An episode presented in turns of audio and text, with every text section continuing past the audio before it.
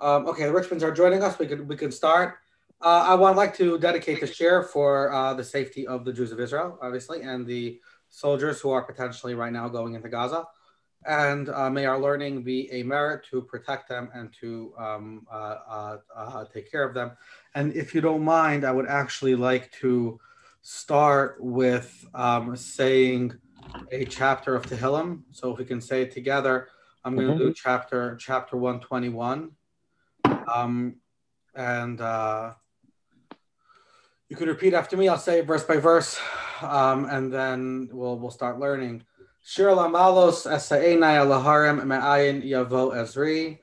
So this is chapter 121. Uh, ezri meyem adonai oisei shemayim va'aretz al yitain lamait raglecha al yanum shemerecha hine lo yanum velo yishan shomer Yisrael Adonai shemrecha Adonai tzilcha yad yaminecha Yomam Hashemesh layakeka v'yareach balayla.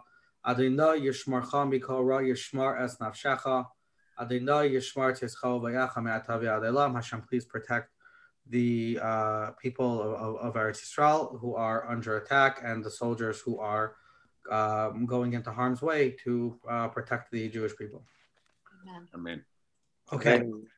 So so actually tonight the the my the the first kind of conversation I want to have, the the first uh, thought is very much related to this actually. So Herman, if you if you have the text in front of you, if you don't mind reading for us uh, the first four verses, if you don't mind.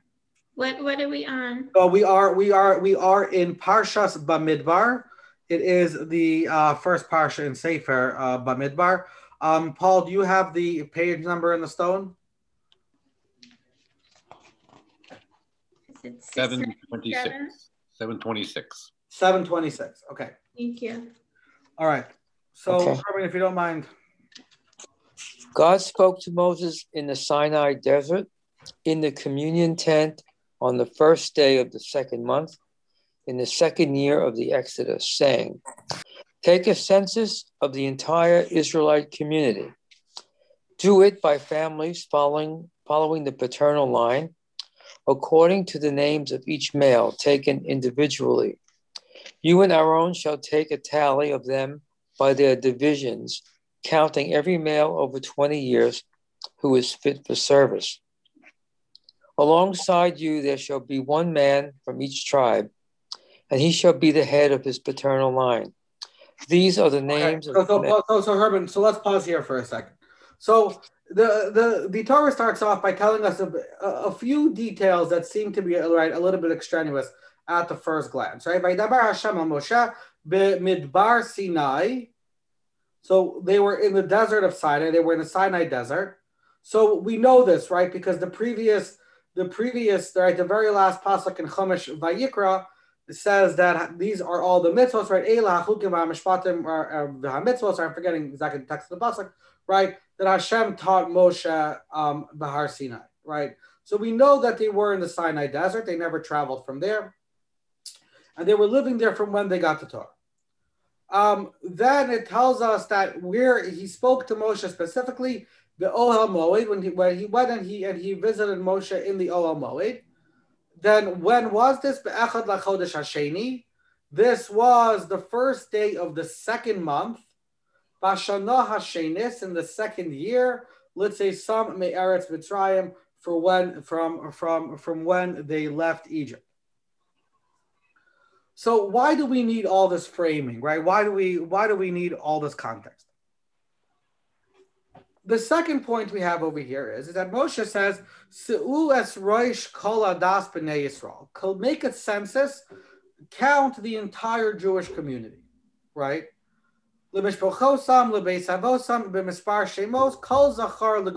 Every single male. Okay? Then he proceeds to exclude a very large number of males. B'Yisrael, tifkudu. Then who is in fact actually being counted? Not the women, not the children, male or female, below the age of 20, it's a very, very specific class of people, men 20 and older. And in some places, it says it really only only men between the ages of 20 and 60. and it excluded Shevet Levi, and Shevet Levi gets counted separately later. But by Shevet Levi, uh, Levi, I'm sorry, all Levites, male Levites over the age of 30 days are counted. So why is Moshe, when he's commanded to take a census of the Jewish people, to count the entire Jewish people, only count the Jewish army, the military force? The second thing is when we think about a census, and that's very funny. I was contacted a couple of weeks ago. There was a uh, uh, young woman who I I know her mother, um, and she asked me her daughter had had her uh, bat mitzvah uh, today, and she really was at a loss at what to speak about because she said like the my my Torah portion is devoted to a census and is there anything hmm. kind of less dry? so is there anything drier than than a census, right? What could possibly be, you know, instructive or inspirational about learning about the various numbers of the Jewish people? I remember somebody one time, right, uh, a friend of mine was pointing out. He said, you know, there's lots of discussions about the authorship of the Torah and if it was composed and authored. And he said, one of the greatest proofs of the of, of the divine nature of the Torah is that which guy would invent such a boring chapter, right? I'm saying, right? All these, you know, you know, you want to talk about kind of complicated, you know, lines and Aesop's generals, whatever it is. That's not a proof, right? Whoever's read Lord of the Rings, especially the uh, appendices of Lord of the Rings, that makes sense. You know, Tolkien goes for on and on about the various lineages of all the different elven kings and kings of men. So okay, people people could do that. but this chapter, I mean, right. You, actually read, you read the Lord of the Rings in detail and all the appendices. I, I I I would like to pretend to be nerdy enough that I did that. I didn't do that. I did read the Lord of the Rings fully as a kid. My mother read it to me uh, as my bedtime story, and then I read it again myself. And I read some of the appendices, but no, but my sister, my younger sister, had friends who learned the Elven language and went went full on hardcore. um, but the the point is is that the census seems very boring, and she asked me to help her come up with with some idea for her uh, for her uh, the Torah, and I wanted to talk a little bit about some of the thoughts that we kind of explored. So the first thing to recognize that the people who they're counting here are is um, uh, specifically the army the army. Okay. The the the second point is that if you look, right, when did the Jews build the Mishkan? Right? So the Jews, right, they they they got the Torah, they sinned, they built the Mishkan. So they built the Mishkan, I think, in the second year in the first month, right? Chanukas HaMishkan, right, by Yom Hashmini, right? It was it was on the on the I think I, I, I believe it was on the second in the second year in the fir- in, in in the first month. So it was 30 days before this. Um, in fact, they say that one of the reasons why Hashem counted the Jews, the commentaries say at this point was because he only, you know, it says that one only puts a mezuzah on a residence where they lived for 30 days. So there's a Talmudic principle, and you have it in many places that the minimum shiur, the minimum amount of what's called kvios, permanence, is 30 days, right? And therefore, the Shechina and the Mishkan had to be among the Jewish people for 30 days for it to be kavua there, for it to be set there. And then Hashem kind of felt that, that now the Jews were ready to be counted. Rashi writes over here that the reason why Hashem counted the Jews over here Rashi just says, right, uh, be, um, midbar Sinai, uh, uh, so where, so where was it? It was, um, uh, uh, right? Avokaidem Shahukam HaMishkan Haya. So this was actually happening, he says, um, uh, before, um, uh, that, sorry, that before the Mishkan was built, Hashem spoke to Moshe from Har Sinai, and then once they built the Mishkan, they they um uh they they Hashem spoke to Moshe from the Olam But when Rashi talks about the counting, he says Uash Rosh, right? Rashi says, um, I'm sorry, I'm looking at the wrong commentary here. So that explains why I don't see Rashi. Okay, so Rashi says, mitoch uh, chibasam lefanav mona osam kol shah. Because of Hashem's love for the Jewish people, He counted them at every opportunity. When they when they left Egypt, He counted them. When they died in the Egel, He counted them. And there's a discussion: where was this census? Because we don't see it explicitly in the text. Hanosarim to know how many survived. Keshabal lehashros hashchina aleyamanam. When Hashem came to dwell amongst them, He counted them.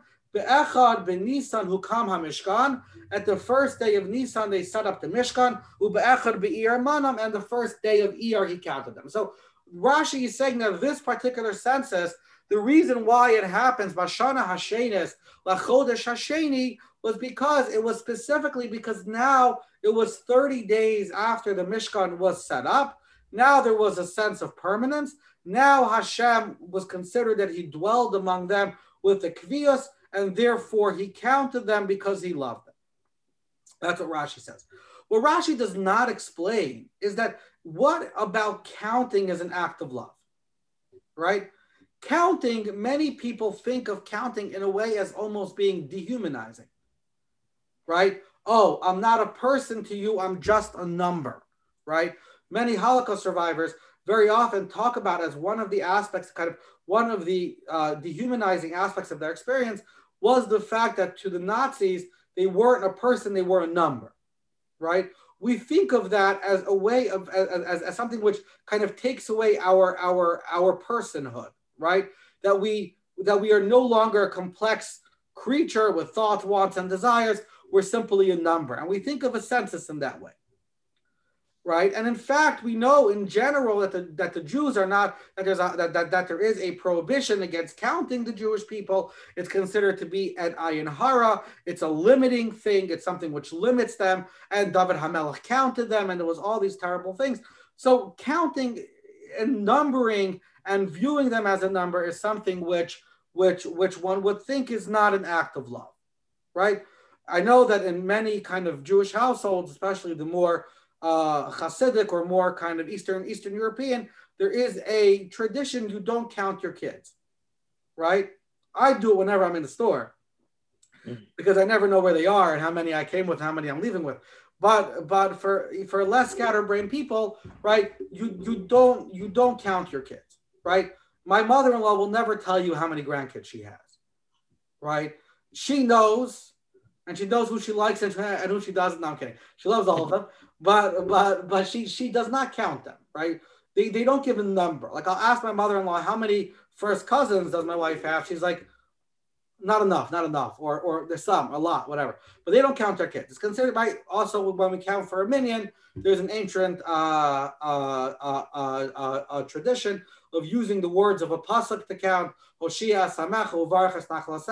Ure menasim ad olam that has ten words and you count and Hoshia Esamech over. So you know, I remember when I was when, when I was a kid, I never understood why you know a rabbi would go to me. I was like 13 or 14. He's like, S Amecha. And I'm like, what are you asking me?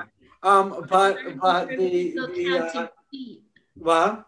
They'd count how many feet were in a room to see if there was counting a... feet exactly. So there's, there's something kind of very negative about counting, right? The Maharal writes that it is an act of being mitzamtseim. It's an act of limitation which kind of runs counter to our understanding of each person's infinite uh, potential. Okay, so what's happening over here? Long story short, there is a very important point to recognize, and this is important when we think about the context of the Israeli soldiers going into war right now, is that there is no single person in the world whose individuality matters less than a soldier. Right? A soldier's job is to be a member of their unit, a member of their battalion, a member of their command. That's it. Their individuality, who they are as a person, doesn't matter. Their opinions don't matter. Their thoughts don't matter. Right? My grandfather used to tell me that, that there was a saying in the Russian army, I forgot it goes in Russian, that basically a thinking soldier is a dead soldier or a bad soldier, I forget. Right?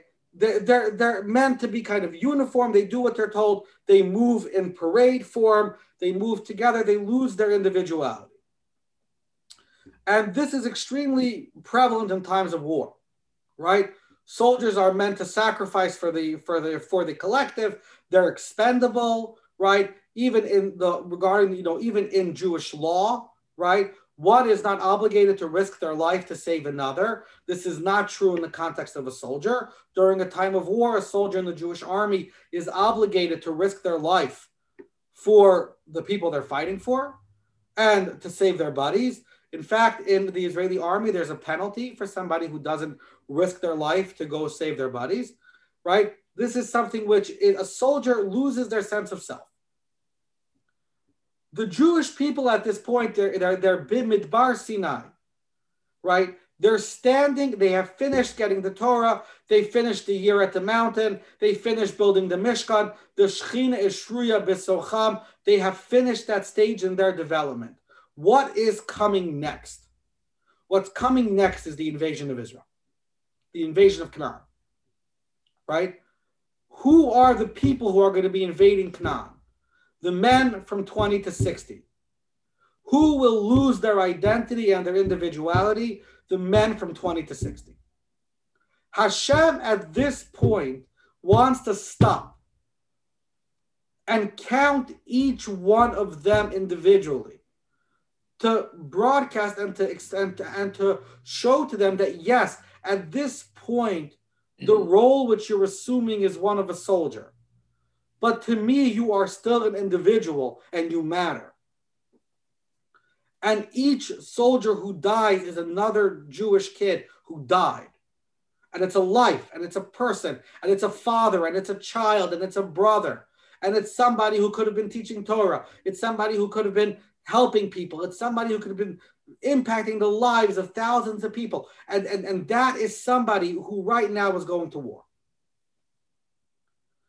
That is the lesson. That is why Hashem is counting them. Mitoch chibasan mana. He's counting them out of love to show them how they're loved as individual people, even though they are going into a role which seems to argue against exactly that. Why does it? Why does Rashi not mention this? Rashi seems to only talk about the Hashras Hashchina, Hashem's presence being among them, right? Uh, uh, amongst them. Why is that a reason to count them? And how does that uh, relate to them going to war? The reason is is because we've spoken about right, and, and Herman has pointed this out uh, before. If you look at the text when the Torah talks about building the Mishkan, right, it says the asuli uh, mikdash v'shachanti b'socham, right, that the Mishkan was a physical entity. But the true place where the Shekhinah was manifest through the Mishkan was to be inside the hearts of the Jewish people, right? B'shachanti b'socham, right? And I will dwell amongst them. These are people who are now moving away from the protection of the Mishkan. These are people who may think Hashem has rested his presence among the Jewish camp, but I am now moving away from them. And Hashem is counting them to show them that the Hashras Hashchin is inside all of them. And when they go out to the fields of battle, they are bringing Hashem and the Shechina and their mission with them. And that's why they're being counted. So, yeah. yeah. that kind of implies that Hashem didn't know that they wouldn't be going to invade Israel for another many years. So, so that's a very good question, right? The question is, you know, and this really kind of goes to the whole deeper issue of, you know, foreknowledge and free will, right? About if Hashem knows the future, right? But the reality is, is that even, you know, however you uh, resolve that that that question, which is a big uh, debate in the commentaries, the Rambam, the Raavad, the Ralbag, there are many, many other opinions about this. But over here, it's not really kind of that exactly because in the Jews' perspective, they are going, right? So therefore, for them, this message is important. Now, even if you're right, it will turn out not to be relevant. Um, there's there's a there's there's a so now there, there's there, there, there seems to be a contradictory value however we know that when the jews come to sinai it says right that uh vayichan sham yisrael neged hahar right it says a very similar language right that the that the that the Jews came to Midbar Sinai. One moment, let me let me pull it up right here. Um, it says Vayisu me refidim vayavayu Midbar Sinai. Again, we again we see the the the kind of the Midbar Sinai being evoked again over there. Vayachanu Midbar, and they rested in the desert. Vayichan Sham Yisrael Neged Right. So this is a famous verse, and the grammar in this verse doesn't make any sense, right? Because uh, Vayisu me uh, refidim vayavo is all plural right? And then in mid, right, uh, Vayachanu ba midbar, they camped in the desert. And then in the middle of the verse, it switches to singular, and it goes Vayichan Sham Yisrael Neged Ahar, and the and Yisrael kind of um, uh, uh, camped next to the mountain or uh, uh, opposite the mountain. And it's interesting is that if you look how the Jews are referred to in all the other verses surrounding that verse in Shmos, uh, Yotes base, you'll notice that the Jews are always referred to as Bnei Yisrael right? And this is one of the very first and one of the very few references of the Jewish people as Yisrael, as opposed to Bnei Yisrael. So Rashi famously comments that the reason that that, that the emphasis over here is uh, that that when the Jews came to the mountain, they came in some sense of unity, right? Now, one can take this as like a nice you know, beautiful sentiment. They were all together and all were one. And it's a beautiful thing, Jewish unity. We, we have never really seen it since then. Um, uh, but but whatever. We're, we're, we're difficult people. But the the but the Apiryon, who is written by uh, Reb Shlomo Ganzfried, who also wrote the Kitzur uh, uh, Shulchan Aruch, he comments over here and he explains that he says it's not simply, as we mentioned, I think we mentioned this in the past, right? That the, the reason why it was necessary to have this level of unity, such that they were Yisrael, like literally one person, right? Past, and the reason why it's Yisrael is because past, present, and future, right? That they're one person is because, as we've mentioned, right, no one Jew can keep the entire Torah, right? because no one Jew has all the mitzvahs in the Torah, right? Some are for men, some are for women, some are for Kohanim, some are for Leviim, some are for people who live in the land of Israel, some are people who live outside the land of Israel, right? All sorts of different types of mitzvahs. Some are relevant only for a king, some are relevant only for a Kohen Gadol. No one person can keep all the mitzvahs. And the idea is, is that when we are unified as one and we are kind of supporting each other and together and we meld ourselves from an individual to a community to kind of the one Jewish body, one corpus, then the mitzvahs that we do are there for all of us. And what's interesting is that it seems to argue almost for the negation, for the nullification of individuality. That the essence of a Jew is to be a part and parcel and a drone in kind of the Jewish body, right? That we're all just tiny parts of a whole. And the reality is, the answer is that it's not a contradiction, right?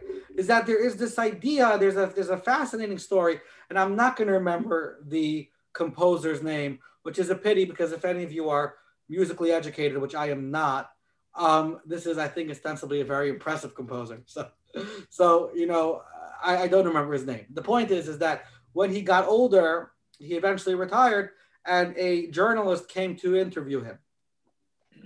And they were sitting and they were listening to some concert being being played on the radio, and he was interviewing he was interviewing the uh, conductor, and the conductor stopped in the middle of the conversation and said, "Huh, I wonder why they dropped the 19th violin."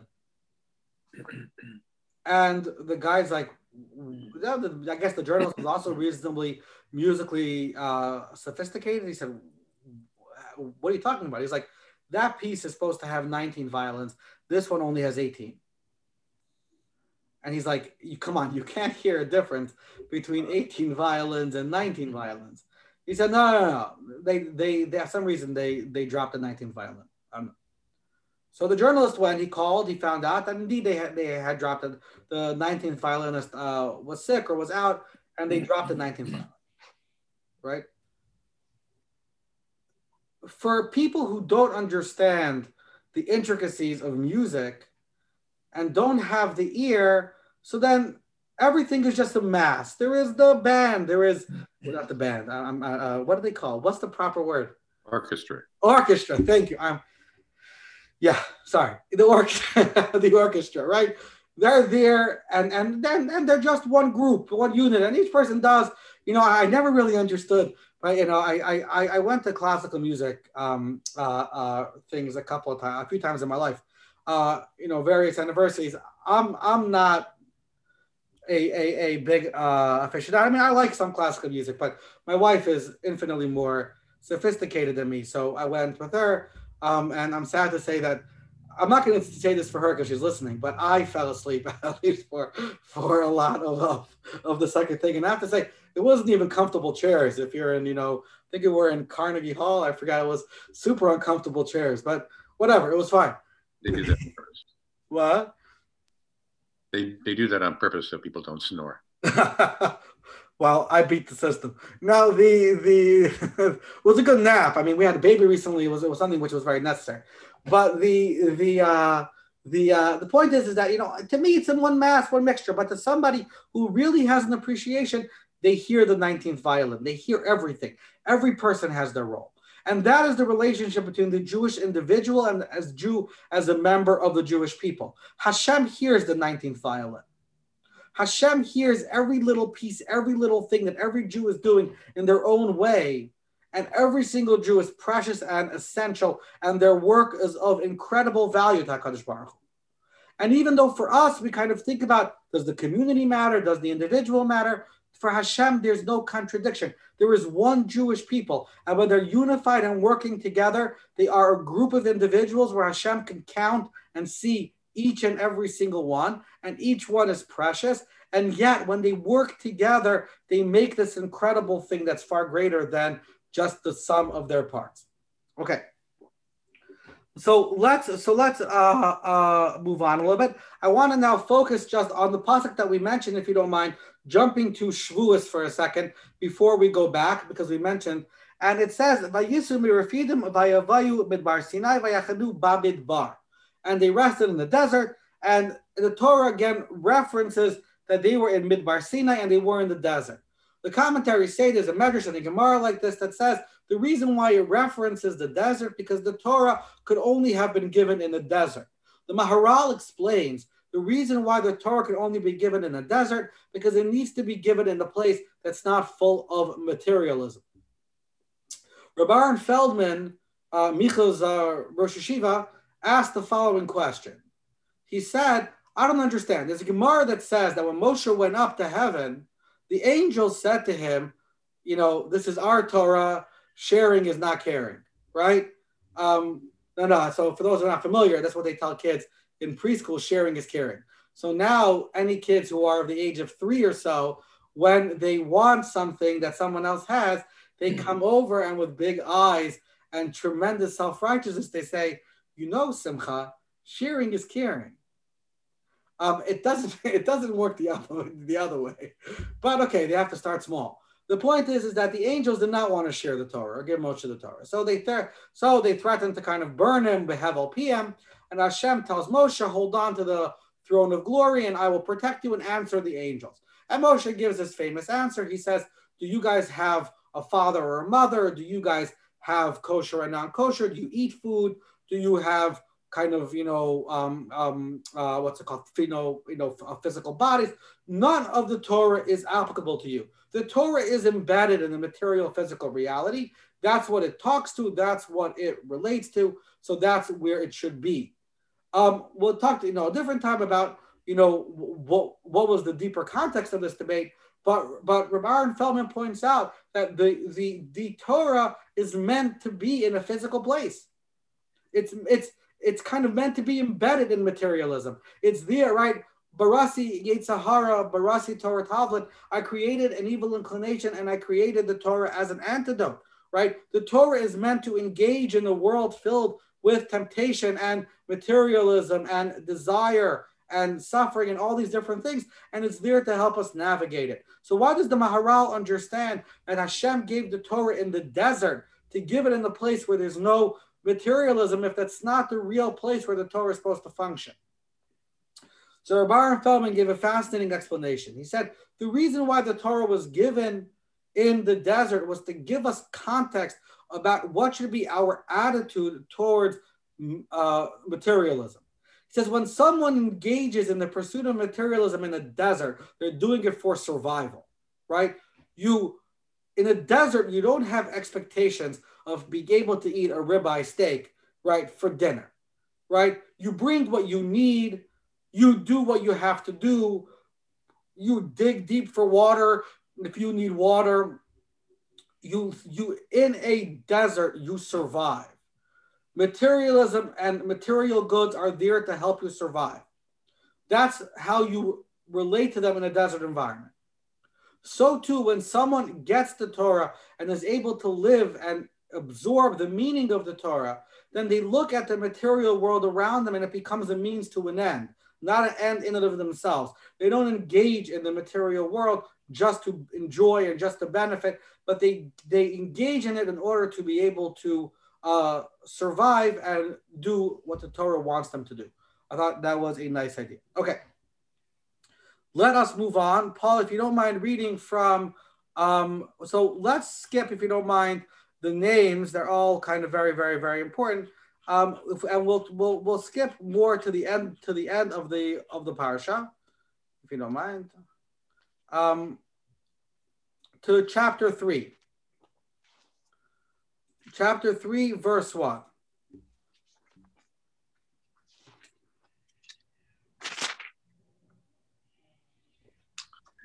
Sorry.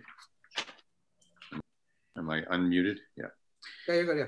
Yeah, these are the offspring of Aaron and Moses on the day Hashem spoke with Moses at Mount Sinai. These are the names of the sons of Aaron. The firstborn was Nadab and Abihu, Eleazar and Itamar. These were the names of the sons of Aaron, the anointed Kohanim, whom he inaugurated to minister. Nadab and Abihu died before Hashem when they offered alien fire before Hashem in the wilderness of Sinai, and they had no children. But Eleazar and Itamar ministered during the lifetime of Aaron, their father. Okay, so let's so let's pause here for a second. Um, so the Torah over here begins, and it's, it's about to go talk about the uh, Leviim, and it says, "Ve'ela told us Moshe." Sorry, Ve'ela told us Aaron and Moshe Biyom dibar Hashem el el el uh, Moshe Bahar Sinai, right?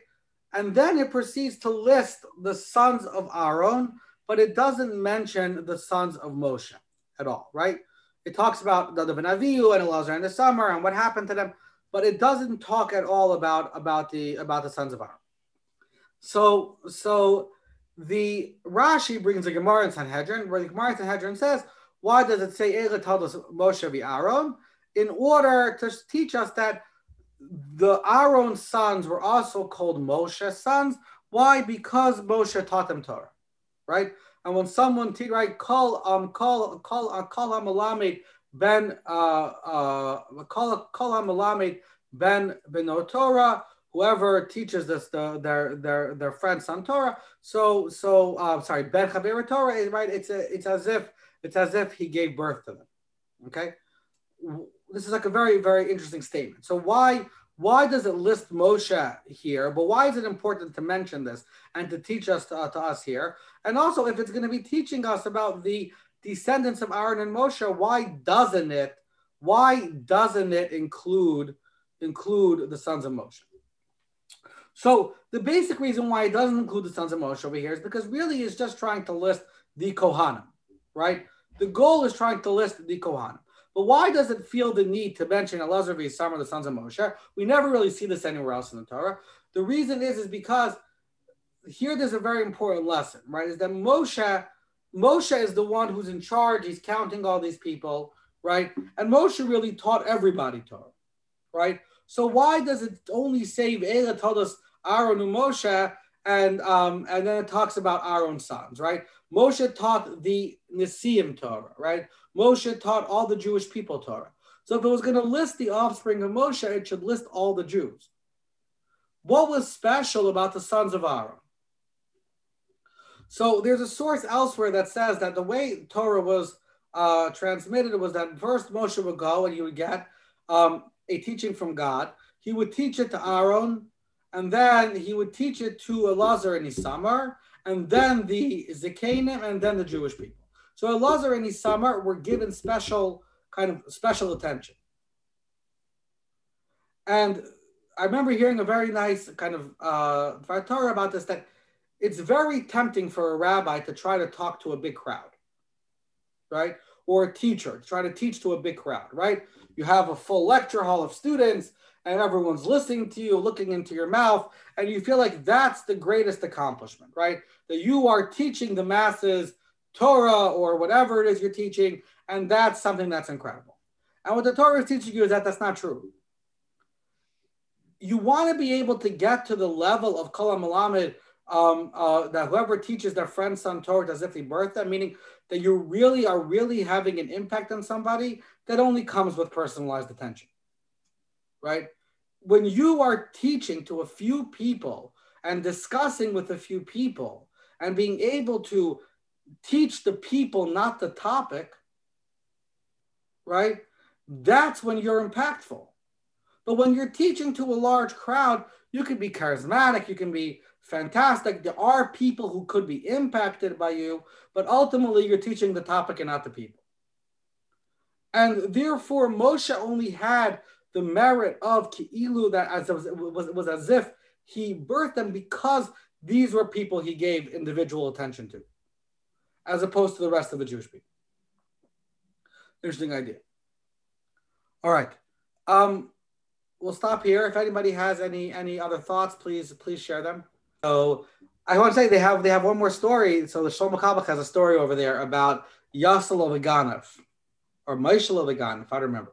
But basically, that the Baal Shem Tov, who used to, he, you know, there was the kind of the local town thief, the Jewish thief, and um, you know, he this was his business, and because he came, he became one of the big Hasidim of the Baal Shem Tov, so he didn't stop stealing, but he he um he only stole from the from the rich, uh, a, a, a Robin Hood of sorts. Okay, so the point is, what happens in the story, and, and why this is uh, related to what to what you were just saying, Herman, is that so the so whenever he would be on the run from the cops, he would run into the um, uh, shul of the Baal Shem Tov, and the Baal Shem Tov would would bless him, and the cops would forget all about it. One day, he heard that he wanted to have his big heist, kind of the one he's going to use to retire, and he heard that there was some nephew of the czar who was coming with thirty thousand ruble. Uh, you can listen to the song; it's much better when when when Shlomo Carlebach sings it but he he the the point is that he steals and he runs and and it's the day after Shavuos, and he runs into the uh, beis medrash, and he hears that the Baal had died, and he is just doesn't know what to do, right? He he the Baal had died. How could it be? Whatever it is, like you know, like who's gonna take care? You know, there are plenty of rebbes for the righteous, but where's the rebbe for the thieves, right? the Bashanta was there for a thief, right? And, and to me, it's a beautiful story because yes, I, I kind of, you know, my Litvish, my kind of Misnagid brain was obviously kind of getting a little bit stressed out about the whole thief thing. But the reality is the message, the underlying message is there that, you know, a, a Rebbe, a leader is, is not just a Rebbe for people who are kind of pure as the driven snow. It has to be ready to take care of everyone. Either way, so Maishala runs to the Baal Shem grave and it's freshly dug and and it's like, you know, he lies down and he begins to cry and he says, yes, you left plenty of very nice students for the righteous, but who did you leave for the thieves? And um, and uh, the Baal he falls asleep, I think, on the grave or something, and the Baal comes to him in a dream and says, "I've taken care of you, but your behavior your behavior has to stop. It's time that you became the rebbe for the thieves." And the story ends that he becomes a great rabbi. The Hasidim don't say his name because of this kind of complex background, but but he he kind of took. I, th- I think it's the story ends. You can listen to the song, but that that he kind of takes on the mantle. So that that was kind of this very nice story I heard from from from uh, from Shlomo Carlebach. He has he has a, lot of very his English stories collection is very nice. Um, as a Misnagid, it's sometimes you have to, you know, it's interesting. You know, it, it, it, it, it's a very interesting experience. But like at one point, one one Rebbe is davening Meyer at davening mincha. I'm sorry, at midnight, um, with and getting the whole village, all the peasants, all the beautiful peasants, according to Shlomo Carlebach, to go daven with him together at midnight mincha. which, which is a holy thing. It's just it's, it's something which, as a misnagid, you're always like, but Shulchan Aruch says. Um, but I'm not questioning. They're holy. These are much holier people than I can even begin even begin to imagine. But either way, it's a beautiful thing. I very much recommend the story. But the Baal Shem Tov, and what I was telling somebody about the Baal Shem Tov recently, that Mitznagdim don't really understand how much the Baal Shem Tov helped them. The Baal had two major innovations that Mitznagdim use and abuse until today without recognizing where they came from. The first is the heated mikvah, that until the Baal you know, women who had to use the mikvah or men had to go into an ice cold mikvah. And in Europe in the winter, they had to break the ice to use the mikvah, as you can imagine. And the Baal Shem and even though it was like, you know, halachically, you know, challenging, but he innovated to have a heated mikvah, so it should be a pleasant thing. And it became widely accepted across every community to have a heated mikvah. In fact, these days, like a mikvah, you talk about a mikvah, the pleasure of a mikvah is that it's like the kosher jacuzzi, right? You go in there and it's hot and it's geschmack, right? So, so that's one big innovation of the Baal Shem Tov. And, and it really kind of changed a lot. Uh, the other thing that people don't realize is that he was a shochet. He was actually, by training, he was a ritual slaughterer. And he invented, I forget, like I think he invented like the double-sided blade or something, but basically he had a very important innovation in, in, in shchita knives that made them be able to be a lot more durable and a lot more kosher and last a lot longer than they used to. And this also, despite what Mitznagdim like to say, became extremely widely accepted and used. That, that, that, that was kind of an interesting thing. Yeah. Any thoughts about uh, the book of Ruth? Yeah, so I, I, was reading, I was reading this, this, I heard this fascinating idea about the Book of Ruth that I never really thought about, right? And and you get kind of you think about it like the like you know, Ruth, who is she, right? She starts off as a Moabite princess, right? Elevated, high, kind of very righteous person, right? Then she goes and she converts to marry a Jewish noble, right? And we don't even know if she converted at that point or not. It's, it's there's a there's a, uh, a debate, right? She goes to marry I've got Machlon or Chilion, right? No, uh, before Boaz, right? She marries before. first one of the, exactly. She marries first one of the sons of Avimelech, Avimelech, sorry, right? And Naomi, and he's not a great guy. He dies. She goes and she follows her mother-in-law into a life of tremendous poverty, right? And to the point that she's a beggar in the field and she kind of gives up everything because she believes in truth. She found truth, Amechami, right? Your people are my people. She kind of she buys into it completely. And she she doesn't stop. And she goes and she and she and she moves to Eretz. Fine. So we like to think that Ruth has a happy ending, right? Because she marries Boaz, right? And, and that's the ultimate, you know, Vin vacation. She goes and she marries a, a, a shofet. She marries one of the judges, and everything is amazing. But the reality is, according to the, I forget, the Talmud and Medrash, Boaz dies the next day. Right? Now, the way, so I heard this very nice idea from Rabbi Kallis in Eretz Yisrael, and he said, imagine what the conversation was in, in the mikvah the next day. Yeah. Um, so Bayaz made an interesting biblical derivation. Mayav v'loy mayavis. The Torah only only prohibits marrying a male Moab, Moab, not a female from, from Moab, right? That was Boaz's big, big, big, big, big innovation, right? And everyone disagreed with him. His cousin Ploni Almoni disagreed with him. He rejected Rus, Rus, and he was like a conventional from guy who was like, the Torah says you can't marry somebody from Moab. The Torah says that. And comes Boaz with the whole thing. No, it's male, not female. Okay. he gets married, and the next day he dies. Yeah. So you're, you're, you're sitting in the mikveh the next day. What thoughts are going through your mind? Uh, he, he's a big person, but I'm saying, you know, Maya, you know, I don't know. I don't know. I'm not going to say anything, right? So so Rus hears that, I'm sure. And she's living with that. And and and the Torah said that the, the, the, the Medrash says that when does Rus die? She survives to see Shlomo Hamelech. Right? Wow. So could you imagine her life that she goes through this incredible kind of period of incredible difficulty, but she holds on. And in the end, she sees the fruits that she bears. She sees David She sees Shlomo. She sees the person who builds the Beis Hamikdash. She kind of and and and she dies before things go go south again. But but you know, imagine the vindication and and and kind of the the the nachas this grandmother has at the end of her long life. Yishai, right? We forget, we can't forget her grandson was Yishai. Yishai is one of the four people who it says never sin. Right?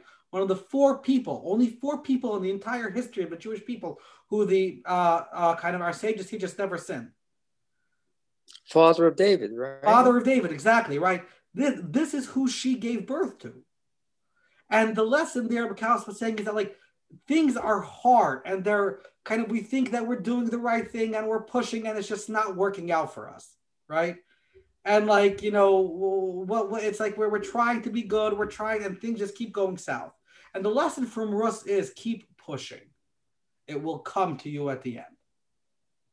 Maybe in the next world, maybe in this world, but keep pushing. I thought that was a very, very nice, very nice epiphany. I never, I never, I, I never thought of it in this context, but I thought it was a very nice idea. All right. Okay. I know it's a bit, a big deal in the conservative movement. They always have a, a, a large reading of the Book of Ruth. Ah. for some reason. Why? I don't know. I just remember they did that. Uh huh. Interesting. Okay. Listen, it's it's good. You know, Rus is uh is one of the books of uh Tanakh and the Chumash Megillah, so you should be very uh respectful of it. All right. I think uh, Chabad doesn't read it. Is that correct? I think Chabad doesn't doesn't read Koheles. Or for the Book of Ruth. Or, or Ruth. Oh, Ruth either? Oh, I don't know. Yeah. And I, I, I, I can't speak for Chabad. I know that they, I know that they don't read Koheles. They're not big fans of Koheles, which is funny because it kind of makes sense that Hasidim are not big fans of it and Litvaks love it because Koheles is like this incredibly depressing meditation about the pointlessness of life. so, you know, good old depressed Litvaks love it. But um, but the uh, like me, but but but yeah, but I I, I didn't know this about Rus. I, I I have no idea why Chabad doesn't read it. I'm sure I'm sure they have a reason, but No, it's sure always did it on Erev. oh yeah, interesting. Okay, Huh. we do it on the second day. In Israel, they do everything on on one day. It's actually very funny right now. I'm really being exposed to this Israel two day, one day thing because I'm scheduling interviews for next week in Israel, and um, there are there are these uh, kind of people are all scheduling things for me on Tuesday, and I'm like, no, no, in America that's still true, is, guys. It's funny. And they're like, yeah, I know about I know about Chag, I know about Chag, but it's on it's on it's on Monday. I'm like, I know, no. It's on Tuesday. Like, no, it's on Monday. I said, no, no. I said, here, Chutzlar, it's two days. They said, oh wow. Wow. You know, Anyway, Chag Sameach. Chag Sameach, everyone. Have a good Yom Tov, and I'll see you all Mir Hashem next week. Yep. Thank you. Bye, guys. everyone.